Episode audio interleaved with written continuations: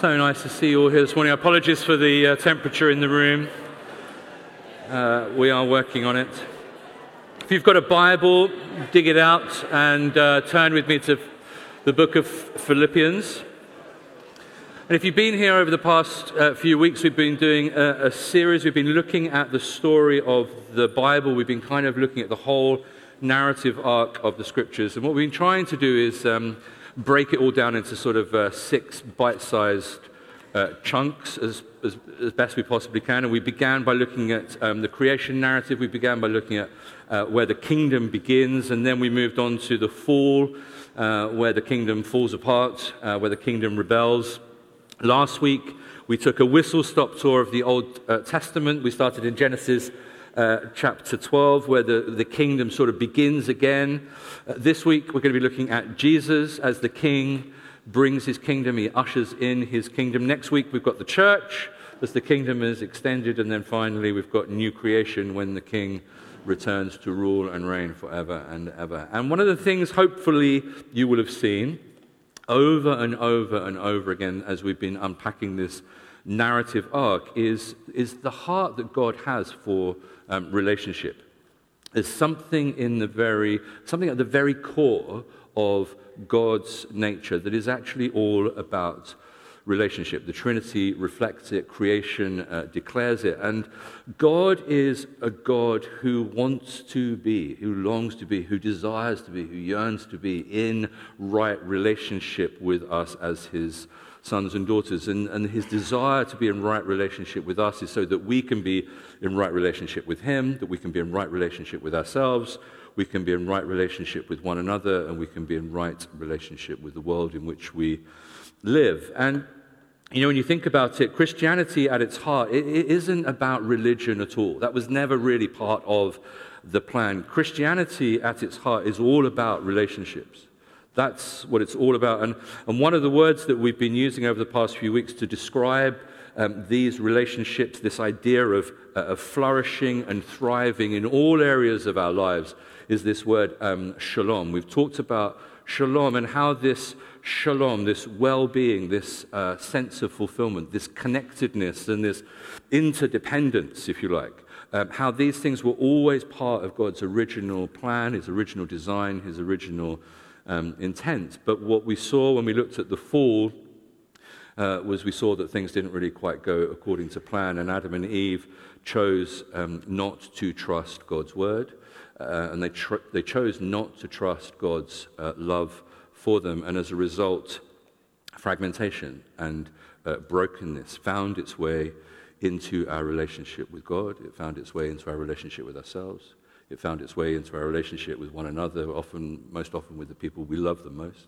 And it found its way into the world in which we live. And um, this sin, the effects of which uh, we still live with uh, on a daily basis, we live with it in our own lives, and we see it and experience it in our own lives, and we see and experience it in the lives of those around us. But you've got this remarkable turn of events uh, in Genesis chapter 3, straight after the fall that we see uh, happening in Genesis chapter 3, far from encountering the, the wrath of God and the anger of God, the judgment of God, or of God abandoning us.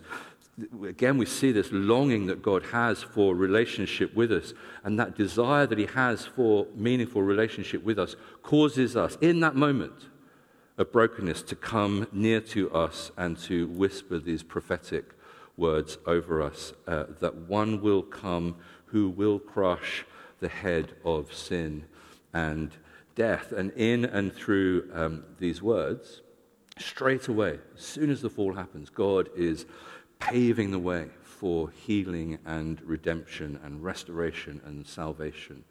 And uh, in the very depths of our despair, God whispers this message of hope that one will come with healing on his wings, and that the Son of God himself will come and uh, become the curse.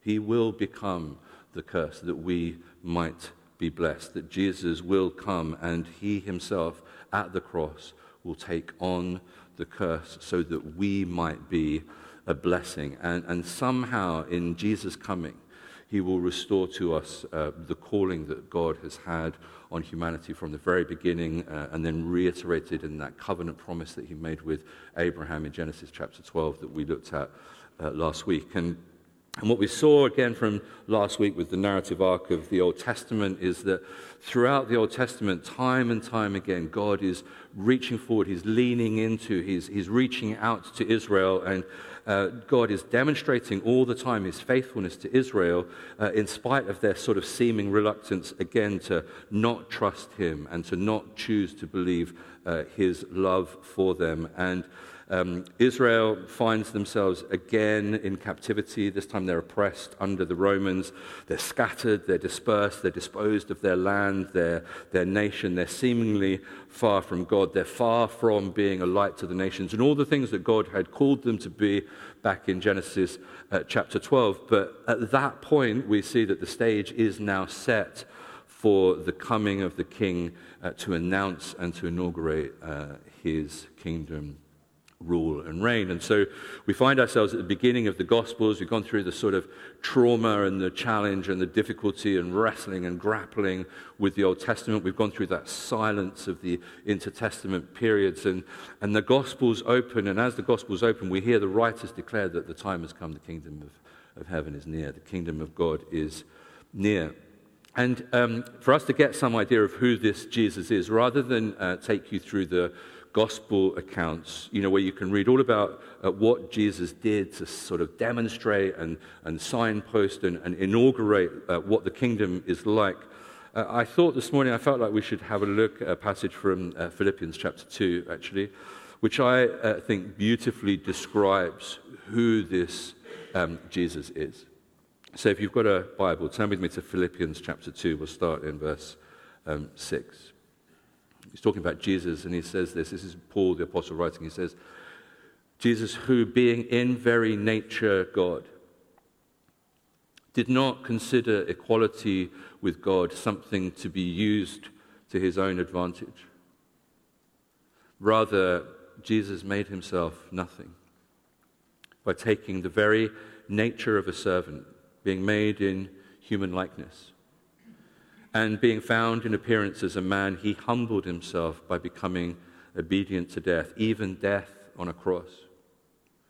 Therefore, God exalted him to the highest place and gave him the name that is above every name, that at the name of Jesus every knee should bow in heaven and on earth and under the earth, and every tongue acknowledge that Jesus Christ is Lord to the glory of God the Father. Father, we thank you for the scriptures. We thank you for your presence with us. We thank you that you're here with us and that you um, want to speak to us, you want to touch us, you want to fill us with your Holy Spirit. We ask that you would have your way with us, that you would unpack and open the scriptures to us. In Jesus' name, amen. And in these few stunning verses, um, Paul's, what Paul's really trying to do is he's trying to t- uh, bring together this some idea about who Jesus is. And these, these verses, they're actually like a, an early church hymn. They're sort of like a, an early uh, worship song. And, and Paul, very kindly thinking of preachers in the years to come, he sort of very kindly sort of divides the, the movement into two parts so that we can have like two points because, you know, we can't really function without like points. Um, we don't know how to do anything without points. And so in verses uh, 6 to 8, we see the humiliation of Christ. And then in verses 9 to 11, we see the exaltation of Christ. And we've got this graphic and, and beautiful description of this coming king, this Jesus, who's ushering in his kingdom. And it, it opens with this humiliation. It opens with the humiliation of Jesus. It, it opens with the humiliation of the very Son of God. And then it, it, it reaches its climax in the culmination of of his glorious um, exaltation. So have a look at verses um, 6 to 8, because these verses actually they're telling us something really startling, really stunning about um, Christianity. They're telling us something really startling about the kind of kingdom that Jesus is bringing. And by starting with the, the humiliation of Christ, what, what Paul is effectively saying is that this kingdom that Jesus is bringing, this kingdom that Jesus is ushering in, it all begins, it all starts not with us trying to get to God. It's not about us trying to get to Him. It, it all begins with God coming to us. It starts with God reaching out His hand. It starts with God saying to us, you know what? I have a way to restore all of the brokenness. I, I have a way to um, reconnect and restore and mend and fix all the broken relationships. I, I have a way to restore shalom uh, to the world. I have a way to do for you what you can't do for yourself, and his name is Jesus. So, this, this King Jesus, who comes with God's kingdom of peace and of reconciliation, of restoration and shalom, he, he comes not in glory, he comes in humility. He comes in actually in humiliation.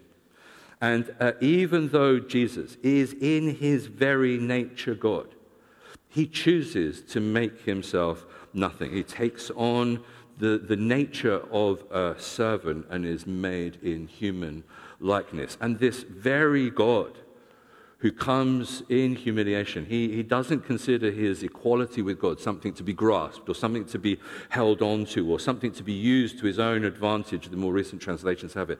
But instead, what he does, he makes himself nothing. And that means more literally, he, he just empties himself. Jesus empties himself. And this emptying of himself means that as Jesus brings his kingdom, he's not holding on to, he's not using as leverage, if you like, his divinity or his status as very God. And that doesn't mean that he has set aside the fullness of his divinity. We have to be careful about this because, as we all know, that Jesus was fully divine, fully, fully human, fully God, fully man. But what it does mean is it means that Jesus has used his divine personhood to give of himself. His choice is to give of himself, to empty himself, to lay it all down, rather than to get for himself. Jesus chooses to use his position to empty himself and to spend himself and to give himself away. And, and this, is an ex, this is an extraordinary glimpse into the very heart and the very nature of God. This is the very heart of the king and the kingdom that he is bringing. You know, so many people, when they think about God, if they think about God at all, they think about him as some megalomaniac in the sky. And so many people just don't realize who God is and what he is like. Our God is a God who empties himself. Our God is a God who pours himself out for the other. He pours himself out. Oh, I my. Oh my gosh, right. It's okay? Oh, am I, am I still alive? see what happens. He, he's a God who pours himself out. He pours himself out for you. He pours himself out for me. He, he, he pours himself out like a, he's like a drink offering, as Paul talks about later. He's, he's, he doesn't, Paul doesn't talk about this, but God is, is basically like a great big like fire hydrant. Like imagine, imagine that. Imagine God like this great big fire hydrant um, uh, lavishing upon us all grace upon grace upon abundant grace. That's just what he's doing. And what's the best thing that any of us can do in order to honor and to respond to such abundant grace, to such lavish grace, to such mercy, to such kindness, to such a gift? The most honoring thing that we can do is actually just to simply receive all of that goodness that He is giving.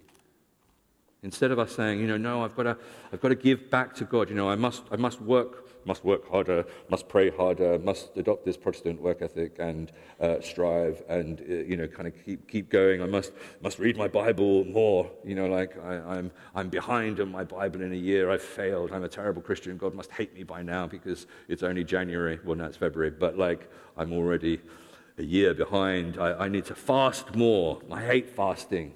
I need to fast more, but I'm starving all the time. I'm useless. I'm terrible. I, I need to give more. I haven't got anything to give anymore, but I've got to give more. I feel terribly guilty that I haven't given more. I've got to, I've just got to work harder at being a Christian. You know, then maybe I'll be acceptable to God. Instead of all of that, you know, and all of that just comes out of this place of trying to do all the right things, and eventually you get to a ripe old age, and like, oh, I think I need to give up on all of that. It's just not working.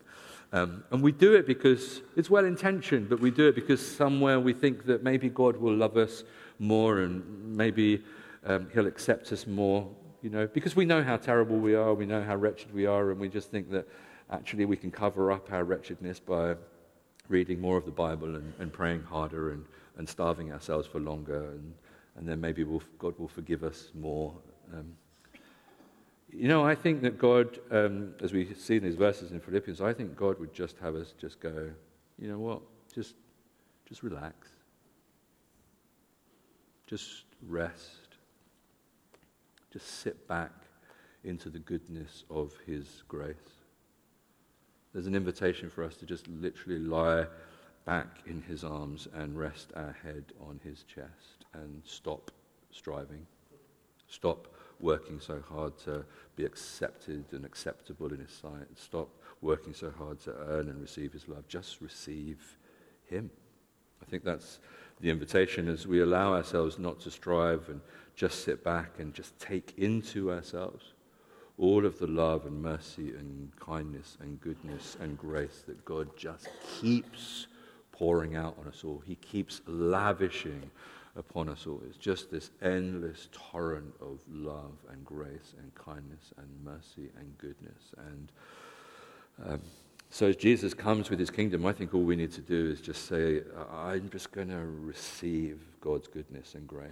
I'm just going to stand in the way of the fire hose of his lavish and abundant grace. And all I'm going to do is I'm just going to let that grace and all of that goodness I'm just going to let it come into my life and I'm just going to let it fill me up and then allow that, allow God's goodness and grace and His presence and His mercy and His kindness. I'm going to allow all of that to free me from my endless addictions. I'm going to allow all of that to free me and set me free from all of my endless insecurities. I'm going to allow all of that just to permeate and to penetrate my heart because at the end of the day, I know that I know that I know that without Him I can do absolutely nothing. I, I know that I can't work my way up to receiving this grace. I can't earn it. I don't deserve it. No matter how long my quiet time is, no matter how many weeks I fast. And, you know, don't hear me wrong, all of those things are great things, right?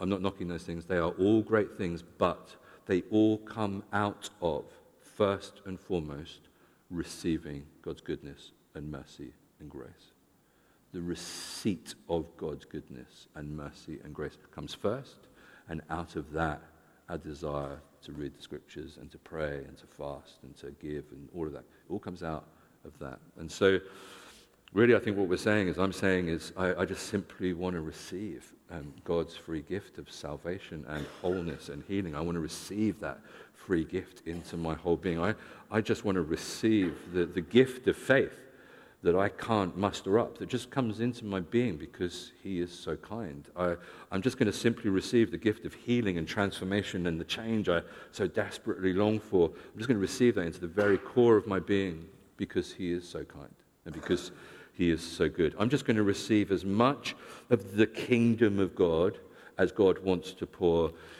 on me and in me and through me. And just like a sponge, I'm just going to sit back and relax into the goodness of God's grace for me and soak up His presence in the knowledge that His grace is sufficient for me and that His power is made perfect in my very abundant and plentiful weakness. So, as God pours himself out, what happens is in and through the person of Jesus to usher in the kingdom, and he brings about salvation and redemption and restoration. What we've got is we've got this echo of um, Isaiah 53, where you've got the suffering servant of God. And he, he, quite literally, Jesus quite literally empties his lifeblood. He, he pours out himself, literally empties the contents of his veins um, for the sin of the world. And in that emptying, we see Jesus um, fully alive, fully divine and fully man, choosing to become like every single one of us. He enters into our experience and our actual lives. And he, in that moment where he sets aside uh, his divinity in that sense and, and, and, lays that aside and becomes and takes on the form of a, of a human, he, he's choosing to experience and encounter all the things that we experience. So he chooses to experience what it's like to be hungry and what it's like to, to be tired and what it's like to be thirsty and uh, what it's like to be tempted.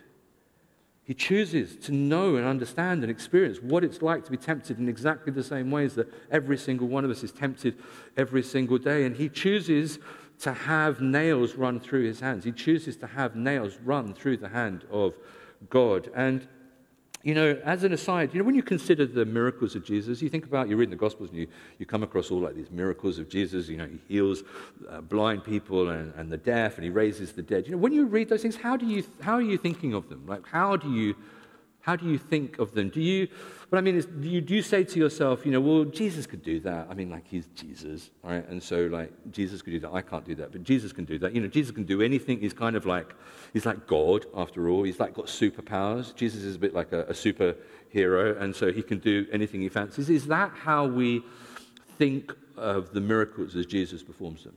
Is that what's kind of going on in the back of, we wouldn't admit it, obviously, because that would be ridiculous, but like in the back of our head? Is that what we're thinking? Or do we think that Jesus did his miracles exactly the way that we would if only we could grasp the heart of God and were filled with the Spirit of God?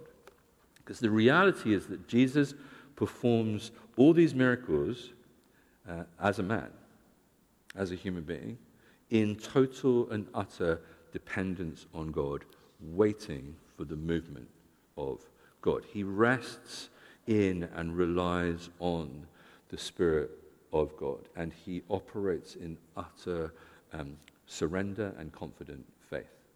That's how the miraculous was made manifest in the life of Jesus.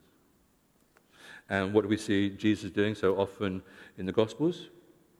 He's healing the sick and he's raising the dead and he's doing all those kind of marvelous, marvelous things that we all kind of like, well, I want to be able to do that. Like, wouldn't it be awesome if I did? I'd like, I'd wander around and heal the sick and open the eyes of the blind and blah, blah, blah. Let's, I'd love to do that. But you know what we also see Jesus doing as well as all of that? So often, so many times throughout the Gospels, we see Jesus taking himself off to a quiet place.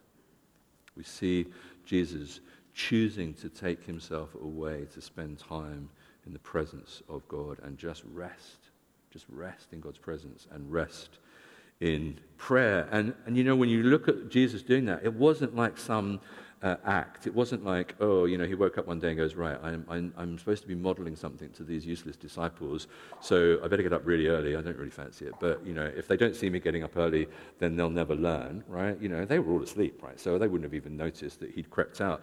He didn't do this stuff just, or all the time, just to teach the disciples how to pray or whatever.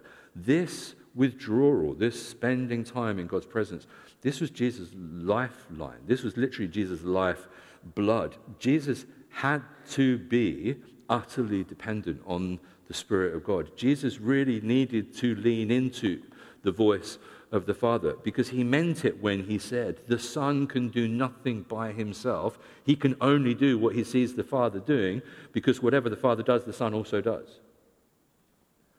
This is how we make sense of the person of Christ fully God and yet choosing to live and breathe as um, fully man. And these verses in Philippians, they show us the mystery. Again, oh my gosh, this mystery.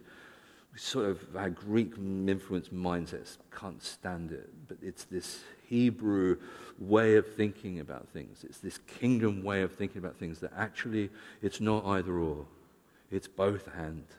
We're like, well, please make it either or. Please make it black and white. We love black and white. And God says, mm, no, it's both and.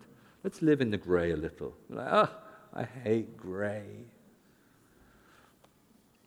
Jesus is, this, this mystery that we've got right here is in this both and. And Jesus is fully God, very God, eternal God. Yes, we can get that. And at the same time, he is fully man, one man, our Lord, our Messiah, Jesus Christ like, how, how do we reconcile those things? And as we consider um, who this Jesus is, Paul is always telling them, when you read the, all, any of Paul's writings, he's always saying, you know, don't ever look at the person of Christ without looking through the lens of the work of Christ. Um, because these things go together, they dovetail together. So in verse 8, you've got being found in appearance as a man, Jesus humbles himself by becoming obedient to death, even death on a cross. And when we look at the incarnation, we are to look at the incarnation of Christ through the cross because it's always the cross that gives us a proper understanding of everything that's going on and, and, and more importantly, like who it is that is hanging there. So the, the humiliation of Christ, um, it goes deep because this very God chooses to make himself human. There's a humiliation there, and, and then it, it goes further down to the very depths of humiliation, and then it goes even further with this being a, coming obedient to death and even death on a cross. That humiliation just goes down and down and down and down to the very, very depths of degradation and humiliation. And that's where we find Jesus.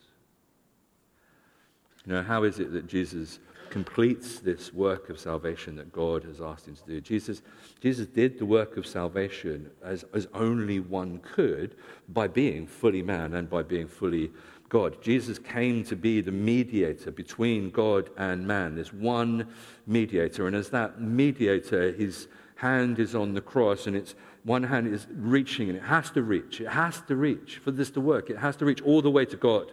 Um, and, and the other hand has to reach, and it has, it has to reach. It has to make it all the way, all the way to humanity. And there can be no gaps. There can be no wafer thin line between those two things. It has to reach all the way. Jesus couldn't have stretched almost to God, but not quite. Jesus couldn't have reached almost to us, but not quite. It wouldn't have been enough unless Jesus were fully God and the ignominy of the cross were laid upon him as God's own Son, fully divine.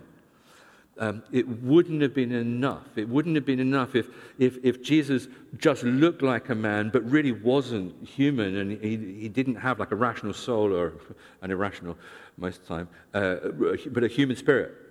If he hadn't had those things fully, it wouldn't have worked. And so, for there to be salvation, for there to be redemption, for the shalom of the kingdom to come in all of its fullness, for our relationship with God and ourselves and with one another and with the world in which we live, for all of those broken relationships to be fully restored and have the potential and the opportunity of restoration and salvation and healing and wholeness, for it all to be fully renewed, there could be no gaps. Jesus had to bridge the gap all the way to God as fully God and all the way to us as fully man. And so when we look at the cross, it's very, very important that what we see there is God Himself dying on the cross as a man, becoming our curse. And in so doing, He breaks the curse. Um, I don't think anyone puts it better than C.S. Lewis in um, The Lion, the Witch, and the Wardrobe when he talks about a deeper magic. It says this It says, It means, replied Aslan, that though the witch knew the deep magic, there is a deeper magic still which she did not know. Her knowledge goes only back to the dawn of time, but if she could have looked a little further back into the stillness and the darkness before time dawned, she would have read there a different incantation.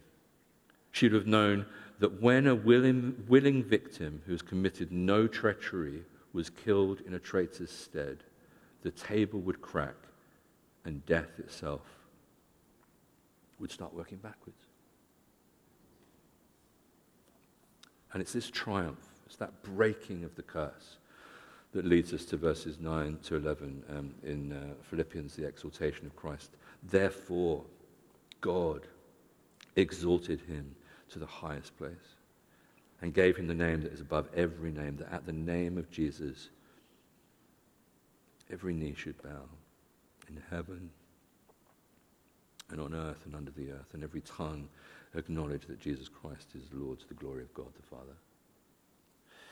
Um, I believe that you know God looks at Jesus and looks on Jesus' act of self-sacrifice, on his whole choosing um, to live for others in utter surrender and to choose to live in total obedience to the Father as the kind of life that God highly favors, as the kind of lives that we are to lead as we live in the kingdom of God.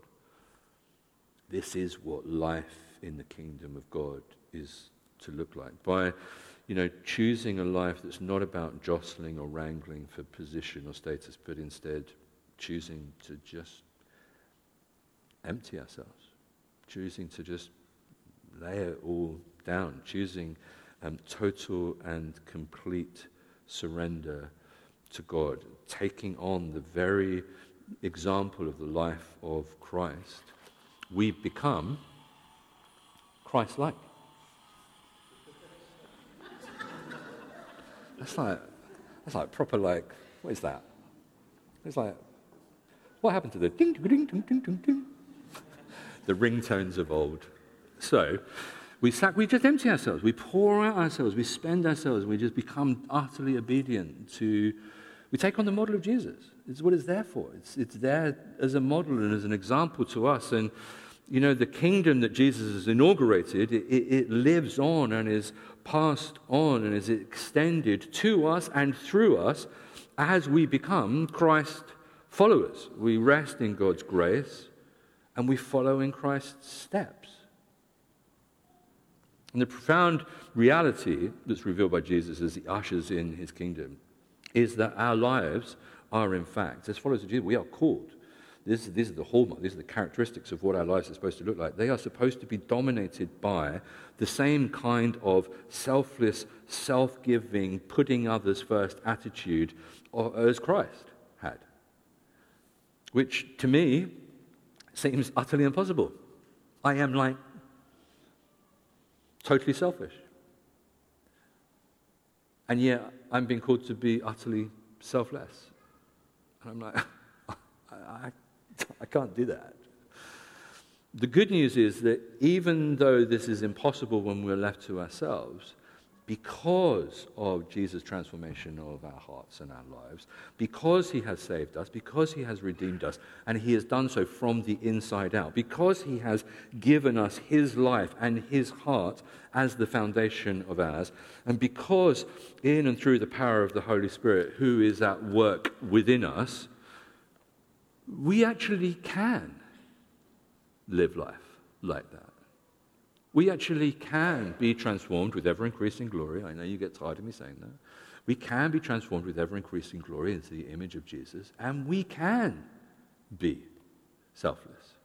We can empty ourselves. We can spend ourselves and sacrifice ourselves. We can live in utter obedience before the Lord. We can actually live and walk and do life in the fullness of the kingdom. And we can carry the kingdom shalom wherever we go.